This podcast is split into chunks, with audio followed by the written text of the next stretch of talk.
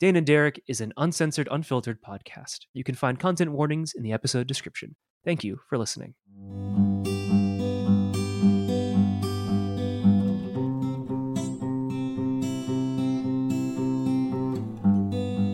Hey, everybody. Welcome back to Dane and Derek. Uh, this is our usual corner of the internet, and my name is Derek. With me, as always, is Dane. Hey, I'm Dane. I, I, I realize we haven't like introduced ourselves in a minute. Um, so anyway, I, I write. I'm a law student. I love tabletop RPGs, um, playing music, all kinds of stuff, and video games, which is what we're about today. Yes, yeah. And for clarity, in case folks forgot, I'm a film guy, but I've been trying to say writer and director because I think Dane, my feelings on me calling myself a writer have maybe changed. Ooh, later. Oh yeah, we're gonna have to we're gonna have to circle yeah. back. But okay. today, yeah, today we're both gamers. Hell yeah. Hell yeah. This is an oldie but a goodie. Yeah. Um, we are we have done this episode at least once, maybe twice. I think we've done it once a season. Yeah, something least. to that extent. Um, but yeah, this time it's a little different because I think last time we've done it where we've picked like multiple games, mm. and I think this time we're pretty. We've pretty much only been playing one game each. Right. Uh, when we scheduled to do this episode, yes, okay. I am now up to three. Um, oh wow. Okay. Well. I'll go first and just say what game I'm playing, and then you can say what games you're playing, and then we'll just kind of roll on into it. How about that? Mm-hmm. Sounds good. So I finally have been playing Tears of the Kingdom. Nice. After two and a half months of having it installed on my Switch, I finally opened it up like three weeks ago. Very nice. Um, and it's been great. Yep. What have you been playing? Um, so I uh recently finished playing um a run through in a season of Diablo 4. Wow. Um, so that it's rel- it's recent enough that it's still relevant. It still feels like something I've been playing. Mm-hmm. Um, and then I am I don't exactly know how far through it I am. I at least three quarters of the way through Jedi Survivor. Wow. Um, and then I just started playing Baldur's Gate 3 a little bit. Um, oh, really? And interestingly enough, of the three games, I have only played like two hours of Baldur's Gate 3, and I have a thousand more things to say about it than the other two. Yeah. Um, okay. Well, huh. That's interesting. Maybe, man, depending on your thoughts, I'm curious because I I also have Baldur's Gate 3. So maybe we should do some co-op sometime. That would be fun. Yeah. Yeah. But why don't you start with Tears of the Kingdom? Because I, I honestly like my whole conversation about what I've been playing, they're all tied together. So I can't really like talk about Diablo okay, without okay. talking about the other two and vice yeah. versa. So Tears of the Kingdom, let's see. I've only played one other Zelda game, and that's Breath of the Wild. Mm-hmm, mm-hmm. And so it was a logical jump to play Tears of the Kingdom. I think I sort of I kind of hit a wall with Elden Ring. Um, which is why we haven't done a follow up to our Elden Ring episodes because I, I just I've really I, it's been so long since I've played, and I just every time I log on, I just get whooped, and I just I kind of got tired of it. Like I really did don't have the time to like get good at it. So mm-hmm, mm-hmm. Tears of the Kingdom has sort of been the game. I I do want to play Jedi Survivor, but I just I kind of felt I should play Tears of the Kingdom first. Um, uh, but yeah, going back to that, Tears of the Kingdom. Blah, blah, blah. Man, it's been great. Um, I'll basically take I've had like I've I've made sure to make sure that I have at least like 5 to 7 hours or more during the weekend just to sit and play the game. Oh wow. Um yeah, I've like really I I've I've scheduled time where I have nothing to do but sit down and play Tears of the Kingdom.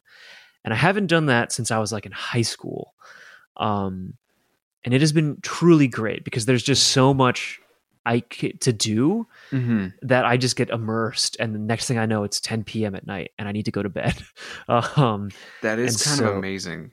Yeah, it's like it's one of those things where I've been really trying to take advantage of that because, like, I know I'm not going to have you know eight hours on a Sunday forever, but for now, when I have eight hours on a Sunday, heck yeah, I'm gonna play Tears of the Kingdom.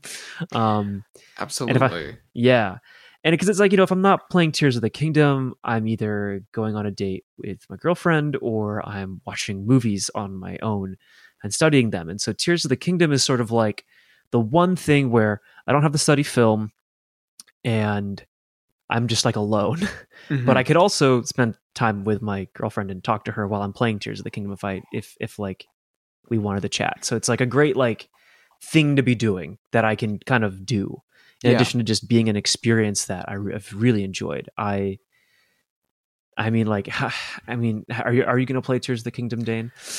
So here's what I've here's my experience with Tears of the Kingdom, and I'll talk a little bit about Z- Zelda in general because I've talked about it a little bit.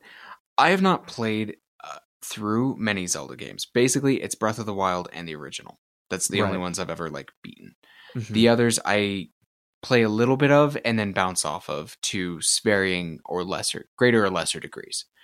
Um, Breath of the Wild is really special to me, and the vibe of it is lonely and beautiful and still lighthearted and joyful and sorrowful and Mhm. truly epic and goofy and self uh, like not self-aggrandizing while also being very grand.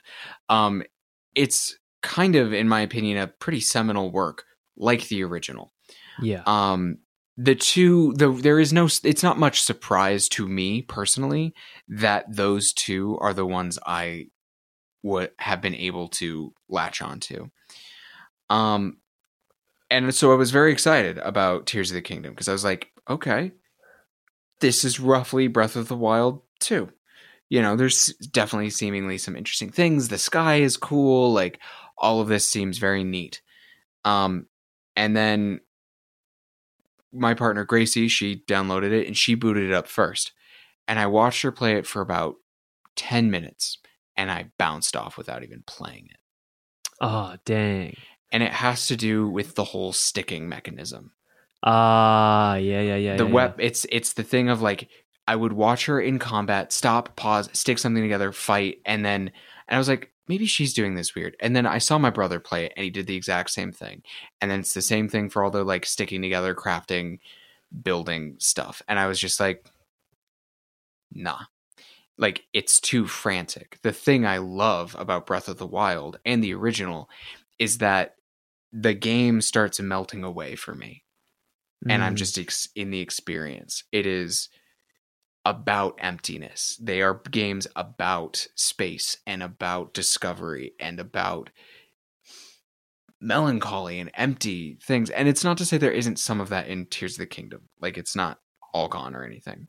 yeah, But that frenetic gameplay th- that I experienced secondhand, I couldn't it- like the things that I loved about it were not no longer reinforced by every mechanic.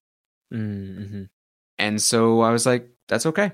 I don't I don't need it. Like I I, I have not engaged with the vast majority of the Zelda canon. So I I can this one is does not have to be either, you know. yeah, yeah, yeah, yeah.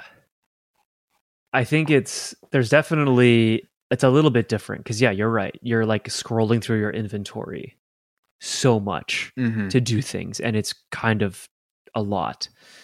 Um, Which to be fair, I don't want to like say I don't think Tears of the Kingdom is bad. no, it's Not just different. at all. It's, It's just different. different. It's just a Yeah. different game and the Mhm. things I liked about Breath of the Wild are diminished by that. Yeah, Um, and No, I'm not even opposed to like frequent menu use in games. Um, oh, as I, am. will say later. Um, it just when I came to this game, I was hoping for a particular thing, Mhm. and that was it was it was not there. So Yeah. you know, Yeah, no, I feel that. I think it's funny, like the building aspect of it is the part of the game that I am the least interested in.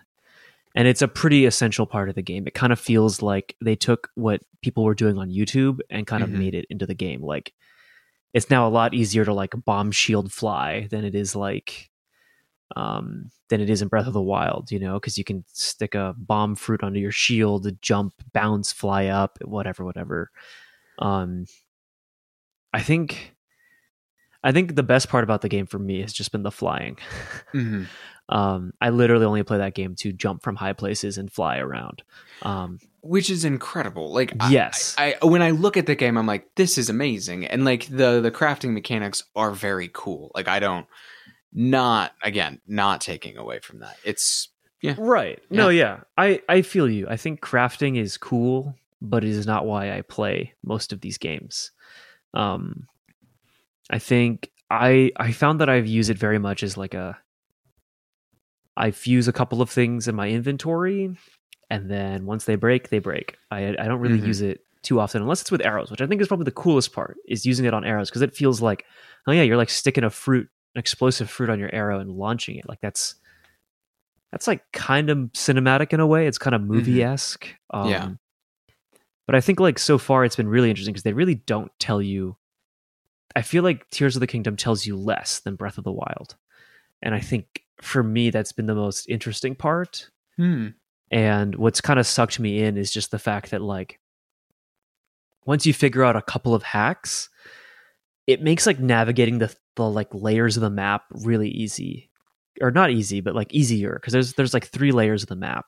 it makes it enjoyable. Yeah, and I think like what's fun about it is like like I think like um kind of like how in uh, Jedi uh, Fallen Order you can like zip line around and like hmm using force powers really feels like you're using the force. Yeah, I think like the flying mechanics are like really good. Um and I and I and, and like you know like they're they're interesting because they're like they're not perfect.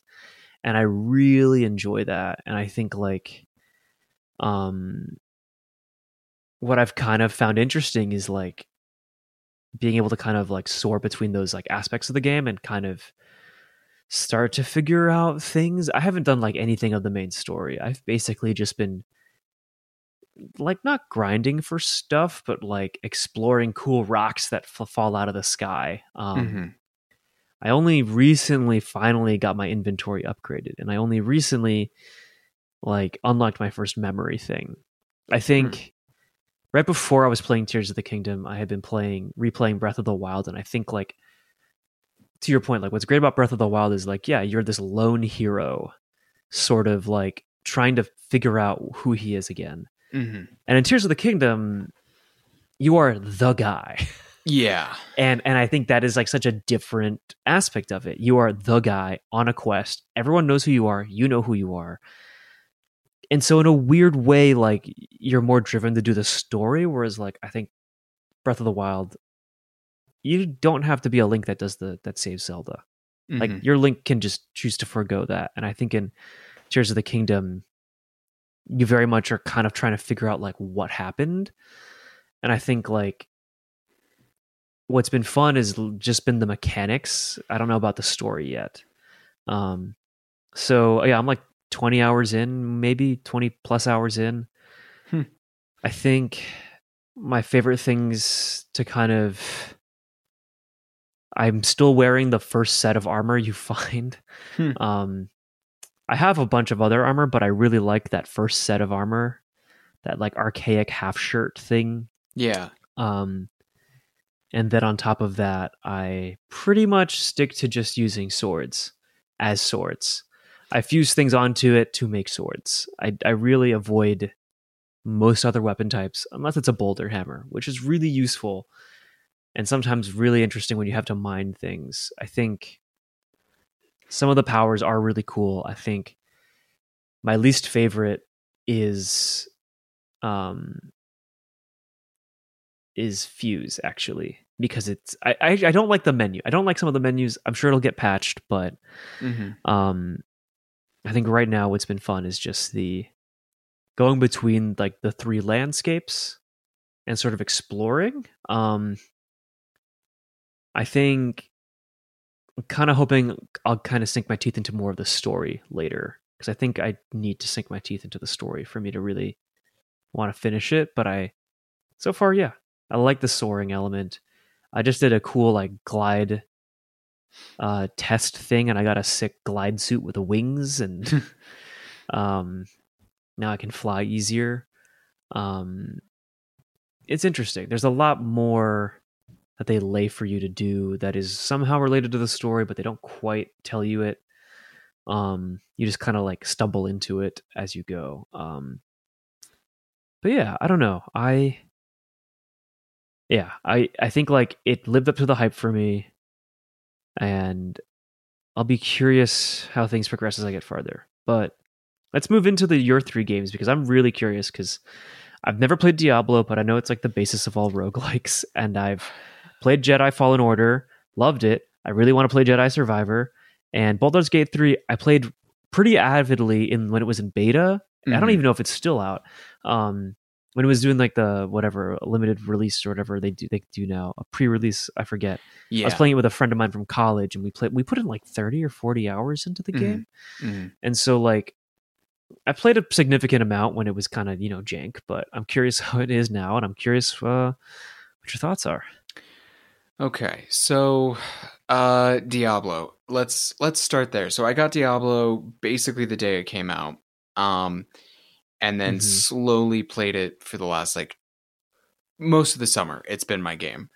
Um and I I had my good time with it. Um I liked Diablo 3. I, I I didn't go I've never played any further back than that. Um and the thing about it is that it is better in some ways than its predecessor predecessor. Like I actually think its story is surprisingly interesting. Um, it's it's villains are oddly nuanced, and you actually get to play an important role, and which is not usual. Normally, you're like a glorified, uh, very violent messenger boy. Um, uh, you know, and yeah. Uh, and so like there's there was a lot more to it and like the the the heroic characters also had a lot more going on too. They were very flawed, and I was like, "Oh, that's kind of surprising and interesting," um, but it's super easy to ignore um, because that's not the point of the game. The point of the game is to grind and make numbers go up and and go on the Skinner box, and so it fe- it, it, it didn't it doesn't feel quite as good. It, you you always have to be online. The store menus pop up in your face all all of the time the yeah and, and so it was an enjoyable enough experience um and, and, so like that's what i needed. It was and it's like still probably going to be a great game i pop into every now and then to sit on the couch listen to a podcast and play a game. Like very good for decompression like all that good stuff.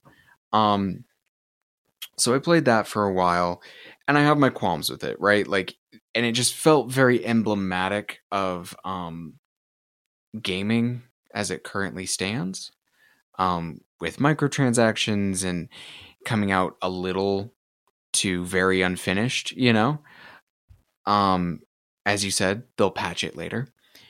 Um, and then last week I got sick. Um, mm. and I had downloaded and just started touching uh, Jedi Survivor. I liked the last one. Um, my opinions on Jedi uh, Fallen Order are basically it's it's it's it's your first Dark Souls um, meets uh, some Uncharted situation yep. going on. Your yeah. Last of Us, like it's those. It's those two things meet. Um, and then you you you put in the Star Wars, right? you put in the Star Wars. You put in the Star Wars, and it finishes. It's it comes together, you know. It just, comes together. Mwah, love it. Yeah, like building um, a lightsaber. And, yeah, yeah, and like a lot of Jedi Fallen or Fallen Order felt great, you know. Yeah, the lightsaber turning on felt good. The Force powers felt good, you know. And uh, in my opinion, like it was a pretty good Star Wars story as far as Star Wars stories go. Yeah. The pacing's kind of weird because it's a game, and so it's a little hard. You, the pacing it has to be different, right. um, but it's still trying to be a movie, so it the beats sometimes just feel off. Um, you know, and in my opinion, I like Cal Kestis as a character pretty fine. You know, I like the yeah. actor who portrays him. Mm-hmm. Um, he doesn't have no pathos or whatever. Um, but when I played Fallen Order, I was like, this game's about the wrong person. Like when I played it, I was like, this should be about the second sister. Like you uh, should be playing the ah. second sister. And this should be her redemption story. That's what this should be. That would be so much more interesting. Yeah. You know, like that's what I thought. And I had a great time with it. And I was like, this is a fun time. It is not the best game I've ever played in any of the genres it's it's it's inspired by. You know, like Right. Uncharted and Prince of Persia are better at like the Mhm. action platforming thing in 3D, right? I had way more fun with those. Um if I really want a Souls like I'll just go find a From Software game. Like it's fine. you know. Yeah. And if I want a Star Wars story, um I'll probably go pick up one of the movies or the shows every time. I'll go to the Mhm. comics before I'll go to the um to Jedi Fallen Fallen Order. Mhm. Um but I had a good time with it. So I I looked at Survivor and I was like I think I'll probably end up playing this eventually. Who knows when. Um it was on sale. Um specifically the like collector's edition was on sale that and it was cheaper Huh. than the main version, like the Wow. standard version, so I just picked up that and I was like, "Well, what comes with it?" It's like on paper it's like 10 bucks, 20 bucks more. Like what are they selling? Han and Luke's outfit that looks weird as shit on him.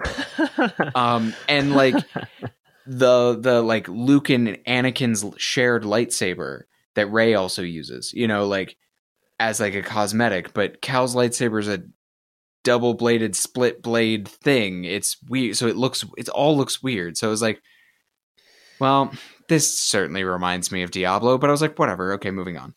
And so I've been playing it, um, and I've been having the exact same amount of joy I had last time. Like Derek, I know you loved um, Fallen Order. You're gonna love this. I like you are. It's exactly this. It's just more, right? It's like just more like, of the same. It's Uncharted meets Last of Us meets Souls Liked meets Star Wars. Exactly. It is exactly Great. that thing. It is it is That's exactly what it says on the tin and I don't even think it's falling prey to the um problem that like I think Portal 2 prayed for where it was like this is just more Portal. And everyone's like, "Oh, that's great." But it's a little bloated in a way Portal 1 was Mm. just like clean and to the point. Um this feels about as long if not maybe just a little bit more to the point than Fallen Order did. So it's just another one. Like, and I'm like, okay, this is fun, you know. And like, there's some light role playing choices you can make. Like, you know, like I put together my Beskar steel and Wookie wood lightsaber and made it green because a I like the green lightsaber and b, um, spoilers I guess. Cal and the Night Sister are getting together in her magic screen. So I was like, oh, maybe he feels like extra safe with like the green color of space magic around. So he made his lightsaber green instead of his master's blue because he's Ah, connected yeah. to her.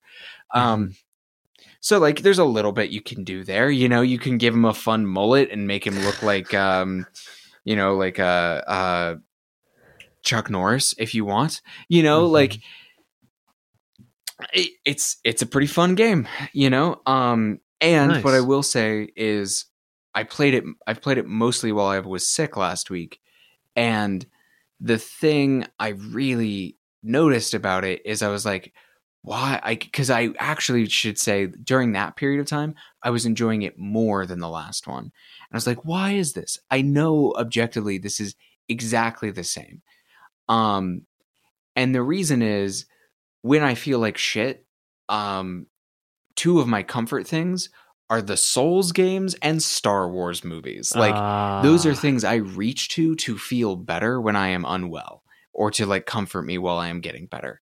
And so it was both things at the same time. And I was like, "Oh, cool. I'm there for that." You know. Um Yeah. they played and you. there's and there's a couple of like fun updates, right? Like there's a s- uh, in the first one there's the dual wielding, the double bladed, and the single blade, right? Mhm. Um, they expanded to uh, blade and blaster, which I get the vibe that you're really gonna like. Um, Mm. uh, though, funnily enough, the mechanic for it they lifted straight from Hyper Light Drifter, like one hundred percent. Um, because in Hyper Light Drifter, you have a number of shots with your blaster, and then you have to do melee strikes to recharge the blaster, and then you can fire again. Oh, It's exactly that. Nice. which is Okay. a fun mechanic. And I'm like, oh, neat, cool. This is cool.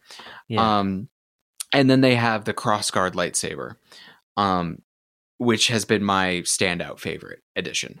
Um, wow.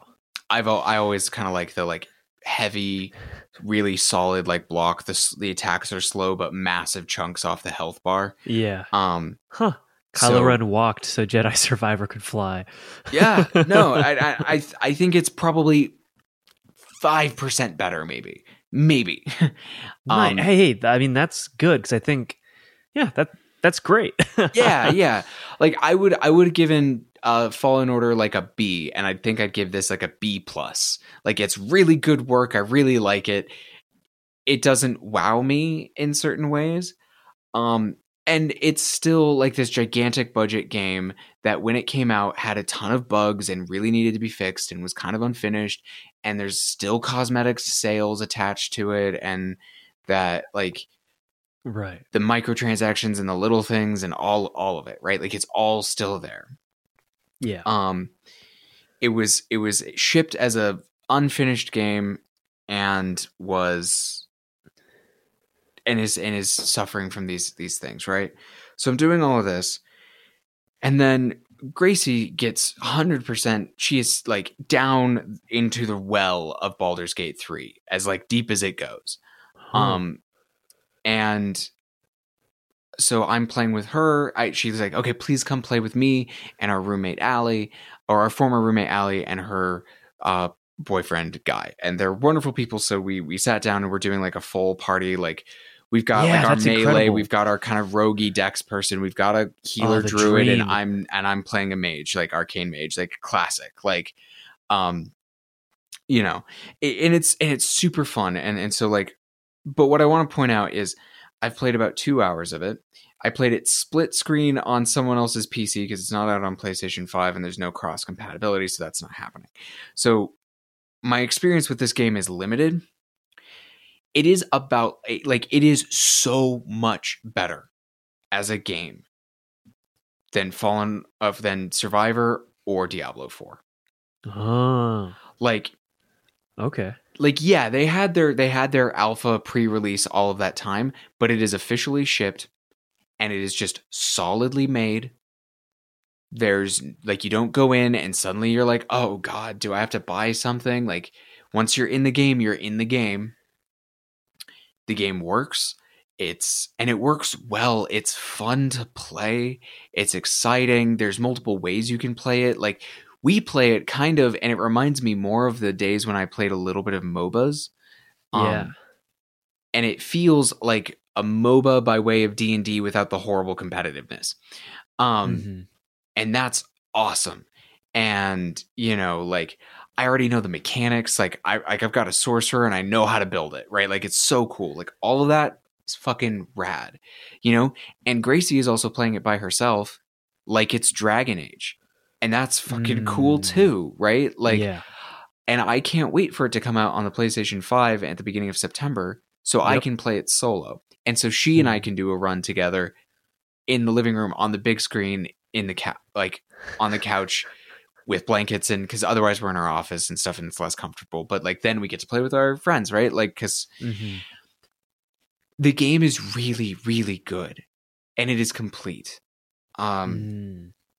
but i don't have much to say about it in terms of on its own terms because it is i haven't played enough of it yet Gotcha. um I, to to be able to say anything anything much ab- about it in that regard um and so what i'm actually gonna have but i have a lot of thoughts about it um that the other two i only have sort of surface level mechanical thoughts. With this i'm like this is impacting things in ways i can already see. Like for example have you heard about the backlash about Baldur's Gate 3 uh, there was something I just saw like a bunch of YouTubers reviewing. I, I didn't click into it. What what's going on? So the backlash is not coming from players on the whole. The Uh-huh. backlash is coming from developers. They're literally saying, "Do not expect games to be like this. The you're setting the bar too high." Baldur's Gate three, and And that's where that's part of the reason why I can't talk about it without talking about the previous two games I've played. The previous two games are similarly gigantic te- tentpole game releases, Right. and they released worse and are generally just less pleasant to play games because of the the the the, the marketing and the transactions surrounding them and the way that they were relatively unpolished upon release. And so when you compare to Baldur's Gate, it's making a there is a commentary about the state of video game industries at least in the AAA sphere, right? Like Yeah. there are there are like I would describe them as like your double A games. That's kind of like your Hades, and then your like Mhm. indie indie games, and those seem to be fine. But like it made me think back to when we were in like middle school and high school, basically. Yeah. When I would go to the GameStop, I'd pick up a game, I'd bring it home, I'd play it, and that was it. The devs got basically one real shot at the game hmm you know and now it's this thing where they can release something and fix it you know Yeah. and i i don't love that that feels weird to me like i know that games are a little bit more evolutionary and they can be fixed and they probably Yeah. and they should be for like because they can right? Like even really good games had bugs and if you could go back and fix them well, you know why not? Um but like that feels to me like going to a movie and what if there was just like a really crappy edit in the middle of the movie and they said to you yeah, yeah, yeah don't worry about it but why don't you come back to the theater next week Yeah. And Oh, we'll we'll fix it when it comes out on DVD. yeah or, or something right like Yeah. it feels really disrespectful and it's and it makes me think about games as art versus games as service versus you know like Yeah. games can be kind of weird in that artistic way where it's like sometimes a game will come out like take a hades or hyper light drifter where it's like this is our work here think about it and other times like let's say fortnite or dota 2 or whatever it's like this is a place to come play with your friends it's not not art but it's also different so we're going to be constantly tinkering with it it's not really ever finished you know Yeah. that's kind of like uh like have you ever been to meow wolf No. uh, it's I've like an art things. installation sort of thing Yeah. and they kind of update it or it's kind of like going to the museum like well we have a new right. exhibit yeah. and the old one left Yeah. you Yeah, know yeah, yeah. it's it feels more like that you know um and and so it's it's and it's stuff like that where I, I it just makes me think about that. And then there's this other side of it and this is probably the part where i think you're going to come back into the conversation because i know i've talked for a bit here. There's a lot of talk around wizards of the coast and d&d lately right? Like Mhm. with their absolute shitty way they treated um, independent third party developers in with the whole licensing debacle in the early early part of the year Yeah. um and then the the D&D movie and with Baldur's Gate 3 there's they're do, clearly doing like a more multimedia push and there's tons of reporting about how Hasbro and Wizards feel like D&D is under monetized. Um and so and I see what they mean like I don't like this but it makes sense right? There's there's a thing about D&D which is you go to the game store you buy the player's handbook the DM's guide and the monster manual and you never need to buy another D&D product again and you have Yep. the thing right? That's not Mhm. very sticky like from a pure corporate standpoint. They don't like that. I think that's bad. I think that's like a gross way of thinking about it like my god like how dare like how dare a product not make the maximal amount of cash right and so in response to this uh they're developing one D&D which I think is probably more accurately 5.5 edition Yeah. um and when I looked at it because I've like been messing around with it in my own game and like really keeping up on it because I get excited. I was like the new edition like this is what happened when I when 5e came out. I was really paying attention to it. Um there's a standardization that go- is going on in 1 d&d um to all the classes. Uh-huh. uh, you know, like all classes get their subclass at third level, the end, period. Um, and there's like a thing where I thought about, it, I was like, hmm, why? That's kind of weird and lame, and that's not how, like, in lore, how a warlock or a cleric should work. Certainly, um, you should know who your god is right away. You should know who you sold your soul to right away. You know, um, and so there was that. And then there's this talk of their virtual table. And at first I thought that was just an attempt to fucking kill roll 20. And it Uh-huh. still is, yeah, you know. But then I played Baldur's Gate. And Baldur's Gate is just 5e. Like that's that's the system that's running it. It's a little simplified, it's a little smoothed around the edges. There's some other things going on for sure. But you know, you roll the dice, you add your proficiency bonus, you add your stat, you do it's all of it, right? It's all there. Yeah. Right? Like I like I said, I'm playing a sorcerer. I didn't even need to think about it. It was all there. Uh-huh. Um and I played it for a couple hours and my immediate thought was, "Oh my god, their virtual tabletop is going to work." Huh. And then my next thought was, I don't think I will ever hold a sixth edition D and D book. Not unless it, I shell out a ton of money to get a special edition printed copy. Uh, Because I was looking at this and I was like, okay, let's just imagine for a second. Like, okay, the train looks a little worse and everybody kind of looks like minis and the animations aren't so smooth and um the you know but it's custom and the dm put all this stuff down and whatnot and character building was this smooth and easy and you didn't even have to you didn't even have to do your own math you just clicked and like boom there goes your your fireball spell right right. it does the you, you it calculates the the area of effect for you like all it does all of it right Mm-hmm. that's going to be sticky. You know, like you make your account, you're like, okay, I'll, I'll and I pay five bucks a month.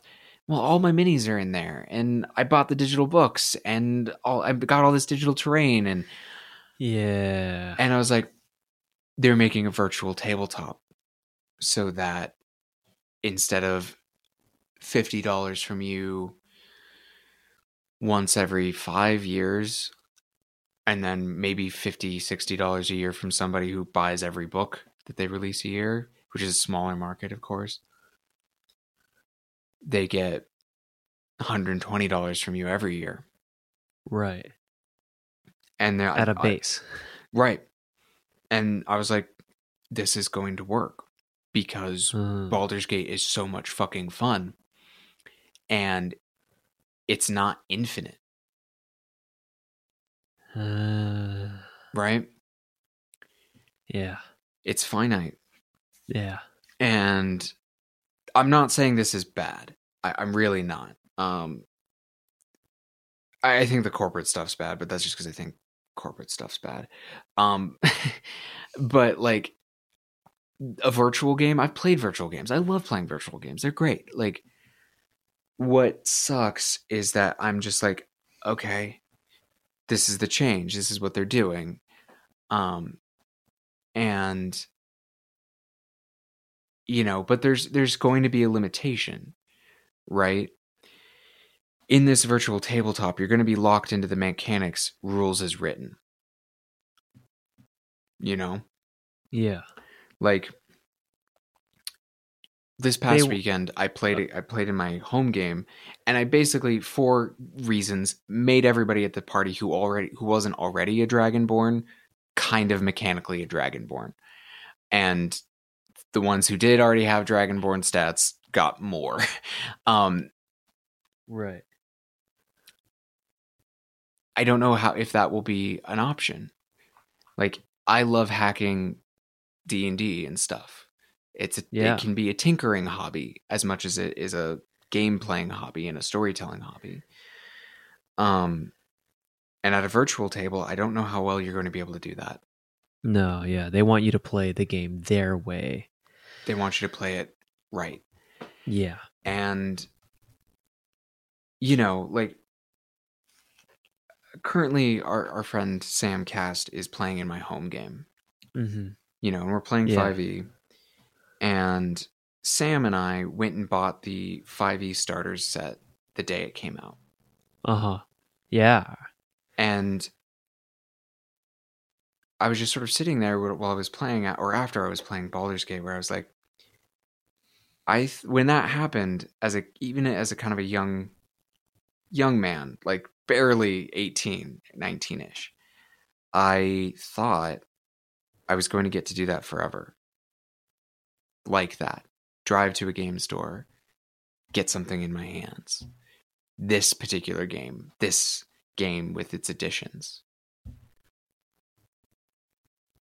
And maybe not. Yeah. And that made me sad and it's gonna be okay like times change things change you know like but it made me it, it did make me a little sad and i i wondered about how it would f- you and i have kind of like a weirdly mixed old school not quite as old school perspective on this i i wonder how it would feel for someone who was playing from the 80s Oh yeah. I mean, you know Right. Yeah. Because I mean, yes, we, you and I have been playing twenty plus years, yeah But- roughly roughly. But someone who's been playing since the '80s has been playing like fifty something plus years.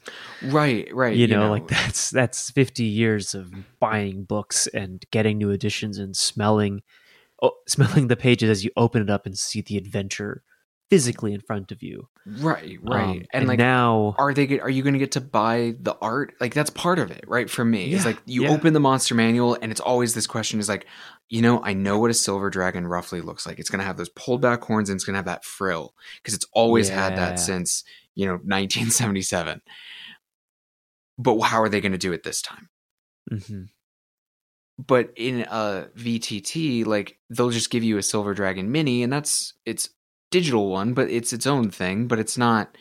I didn't get an art book too, you know, and I, I don't know, like I. Yeah. As much as I've loved doing virtual games, I've also fallen back in love with playing around the table, and I don't Uh-huh. think I'm ever going back on that again yeah because I don't. So much of my life is digital, you know, and that's not bad, but I need some things that are analog. yeah And yeah i know D&D exactly Is such an analog thing, right? Yeah. Like no playing yeah playing digitally, even with virtual tabletops right now, is still kind of a hassle. You know, it's janky and you can't see people's faces and all of this. But playing Baldur's Gate made me feel like this is gonna smooth out the edges, right? It's gonna smooth these things out real nice. And I think it's gonna change the hobby. You know, I think you're gonna get your VTTRPG things, and then you're gonna have your TTRPG things. You know, Mhm. and you know, you and I have been talking about the OSR a lot more and more as we go through all of this show, and I think that it's going to look a lot more like that. Like Mm. that the OSR might grow a bit, but that the tabletop version of the game is going to feel more and more OSR. yeah It's going to feel more counterculture yeah within a counterculture, to be clear. But like yes, Uh, yes yeah the counter to the counterculture. Um, um no yeah i feel you i mean like i was tell i was telling someone like the hardest part about playing d&d right now is that like I was, I was talking to a friend about this who said the exact same thing and he's also been playing like 20 something years you know like as, as long as we have dane. Mhm. and he said the exact same thing. He said like too much of it is now virtual. Too much of it is on screens. Like when like i've memorized these books like i just want to be able to use my brain and flip through pages and write things down with a pencil. Like i just i don't want to have any screens no phones no computers, like no fancy tech, just theater of the mind and some paper and my friends. And like that kind of stuff, yeah, is slowly dissipating, which I know we've talked about doing an episode on like table dynamics or like Mm-hmm. this kind of like homebrew stuff and as things develop with D&D 5.5 or whatever it ends up being D&D 1 we should probably eventually maybe talk more about this in like a more maybe this is one of the series we do next year Yeah. um you know the pen and paper of it all because i feel like i mean like i feel like we're we're both very much in the camp of we must play pen and paper by any means necessary Yeah, Um, like I'll play some online games and I I've done some great great online games, but and I don't think I'll fully stop doing that, but I think for me more and more I think tabletop RPGs are going to become more and more for me a tabletop thing. yeah That the digital will be the exception. And cuz like right now at my table no phones, no tablets, no computers. Mhm. Um, and next game, I may need to allow a single tablet at the table. Um, in order to maybe use a PDF game, but I do not intend to change that rule. And at the end of it all, as I think we should probably close out this episode soon, yeah um, I would heartily recommend Baldur's Gate 3. It's fucking awesome.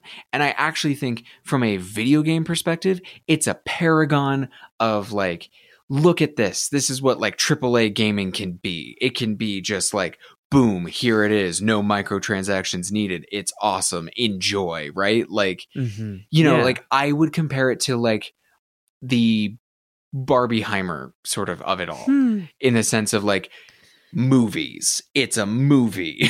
you know, it's Yeah. not part of a cinematic universe. It's, yeah Oppenheimer's on film. Barbie is just like fun popcorn affair. Like enjoy your popcorn and soda. You're at the movies. Enjoy, right? Like that is Yeah. what Baldur's Gate 3 feels like to me. It's like boom, you love these like long like long slog RPGs with tons of story and like fun mechanics that you can play by yourself. Here it is. You like playing with your friends? Here it is. You know, like it's awesome. It's like a very pinnacle game to me. Like I'm like this is Yeah. kick ass. Um and then it just because of some things I'm aware of in this other realm, it also has this weird ominous foreboding to me. um you know, yeah it's a double-edged sword yeah, yeah, it's a double-edged sword because it feels it feels like a prototype for the virtual tabletop. yeah Um you know, yeah it's interesting. It's very interesting. definitely well that was that folks this is what we've been playing this is the existentialism you come here for every two weeks um Yeah, were you back- expecting just game recs or did you expect me to opine about and sound very old? Um, I'm only 27, folks. yeah yeah but we're we're some old gamers Yeah, yeah. Have you turned the heard the term grognards? no that sounds great though are we grognards Mm, I don't think I don't think we are. I think we are the scions of grognards. So Oh uh, the the long and short of grognard is grognard is the term is means roughly grumbler in French, and it's the nickname of a particular group of soldiers in Napoleon's army. Um, here we're going to get a history lesson here at the end.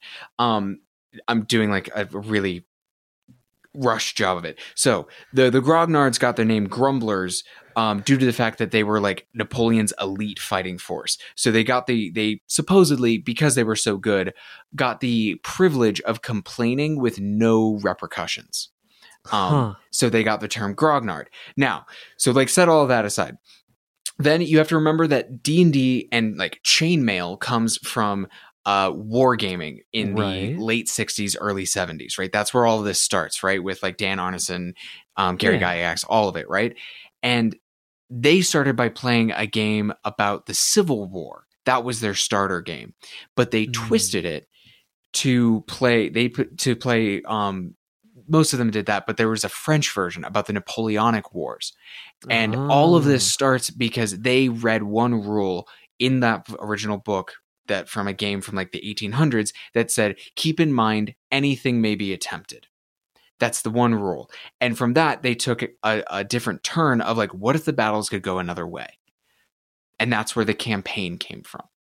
right. And then they started being like, okay, well, what if it was there was magic and like they were like Lord of the Rings armies, and that's where chainmail comes from. And then they were like, what if we focus on one character? Boom, we're in like D and D ish, like right. So that's the Huh. that's the the thing. And so because it all comes from this Napoleonic Wars stuff, people have taken to calling the people who were there for that, who are the people who like we used Thaco and we fucking liked it, you know. Um, the like the people who grumble and are Right. older and like very reminiscent about a different time in the hobby, you know. The people who like don't go and go adventuring without a ten foot pole, pole even in five E. Yeah. Um, yeah, yeah, yeah. they're grognards, right? Ah, they're yeah. our old guard they're our elite right um and it's an homage to the original game that all of this sort of comes from being french right Huh. so you and i uh, our, our grognards are honestly disappearing the like the people who really did play those games right? Right. and then there's the generation like your your your dad who taught you and my uncle who taught me who's like right after them. They're the people who started on d&d right? Like they had the red box in the late 70s early 80s right. um you know and they're kind of grognardy you know? Um and then there's us right? Like you know like we're we're kind of the weirdos who are young but we're not we were not raised on even third edition right. Yeah. you know you were raised on second and i was raised on first Right. yeah. you know like so like we're we're like the scions of we're the grandchildren of the grognards Gotcha. more or less, yeah, I was trying to think of a of a of a way to to phrase it, and I was like, oh, there's so many ways you could turn this bad. we're the um, we're the whingers or something right? Like yeah, we're not grumbling we're we're whiners. Like um yeah, yeah, we're the young guard, the right young- right right. The, the the the generation that has a fascination with the generation several generations ago. yeah like we're like I don't know like and it's that's kind of what the osr is right the osr is often the home of like the grognards and the Man, and and us right like you and me who have memories of both and have a lot of love Mhm. and that's not to say that grognards don't like 5e or anything like that but like um you know like my whole rant there about Baldur's Gate and my feelings about the V that's a very grognardian way of looking about it right where yeah, I'm saying basically, I looked my friends in the eye and I liked it. You know, um, I don't want to have a screen between me and them, right? And in the same way that I do think that like the grognards kind of have a point, right? Like where it's like, well, this was our like really cool niche thing. It's like people who are really there for like punk rock in the underground of Britain in the early Mhm. 70s, right? Like where it's like no, we had a special thing. And here, please listen to my LP. Right. And Mm, I think this is often the responsibility of a lot of different kinds of artists and hobbyists of various kinds is keeping alive certain sparks, right? Like when say um my chemical romance, I don't know if they do this or not, but if they were they're they're kind of like a neo punk rocky fashion punk, whatever you want to call them sort of band. And when they play a song by the Sex Pistols, I think that's very important, uh, yeah, right? In the same way that, like, it's important to me that at some point I make sure that my friends who I've brought into the hobby, they're going to sit down and they're going to play first edition with me. And they're going to enjoy the Thaco and, and, and like it, you know? um, yeah, you know, it's the thing of like the hobby. It's a hobby in the same way that like knitting is a hobby. And yeah, we have sewing machines, and we have these other things, but it's worth the th- the the thing it is also. You know, like people are coming to the hobby in bigger ways than ever before with fifth edition and everything. Like, and that's amazing, right? And so it feels very fresh, right? But at the same time, you know, the people who taught us, they're in their 50s on the young side, you know? Yeah. And the Grognards who played the war games first and developed it are there's fewer and fewer of them. Our our our hobby is actually, you know, pushing 60. It's not you know, that young anymore. Yeah. Neither are video games, really. And Mm. I think it's worth enjoying that fact, right? Like Mm. I think it's worth preserving all of it. And I think that's another reason I have so much love and respect for the OSR more and more. Um, Man, are we gonna become OSR guys officially? oh, I think I am. Um, I mean, I mean, I- I'll put it this way. I mean, are we gonna play one, like a real one? We've talked about it, playing like old school essentials or mhm. through sunken lands or what, what was it, World Beyond Numbers? Y- uh, Um, yeah, I actually think I'm. I just picked up Shadow Dark, and I think that's going to be the one I'm going to do. Um, Never heard of that. it's super good. It's it um it reminds me of Five Torches Deep. I would I would sincerely suggest it. And speaking of um OSR and uh fucking old school essentials, the Dolmenwood um uh Mhm. Kickstarter is out right now. I don't know if this is going to be still going when I go up, but like if it is, please go support that game. It's fucking cool as hell. Um anyways, Yeah, you should send me a link and we'll we'll put it in, even if it comes out later. Yeah, Uh, even if it comes out later, you should go check it out. Like it's super Yeah. cool. It's like old school essentials by way of like um huh. like Eastern Europe it's like European like folklore, like really gets into the folklore side of it. It's super cool. Anyways, um this has been a much longer episode than I expected, and I think it's because I did two giant rants.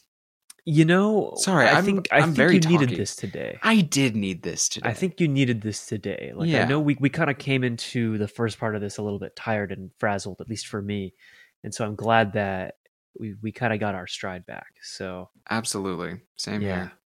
Well, with that, folks, uh, think about think about video games. Think about the analog of it, and think about uh, what you enjoy with it. Yeah, Um, and I I guess what I'm kind of advocating for here is like, please go do something the not easy way and the not like corporate way, but like Yeah, you know, like like fucking go play a guitar and play the song that your teacher taught you, or like if your grandma taught you how to make the kick most kick ass rhubarb pie, please go make that. Like Mhm. I, it doesn't have to be this. It doesn't have to, Yeah. but like Just touch your something you roots for a second. Yeah, touch your roots. Yeah, Yeah. that's a good way to put it. Okay. With that, uh, hope you all have some fun root touching. That sounds. that doesn't sound great. Go outside, touch some tree roots, put your bare feet on some thick tree roots. Oh, goodness. Feel that. Feel that energy. That is the worst Um, way I've heard to someone say "go touch grass" ever. Uh, okay. Catch you later. Catch you later. Not far from land. I'm Sure, I'm warm, but I wish I was cold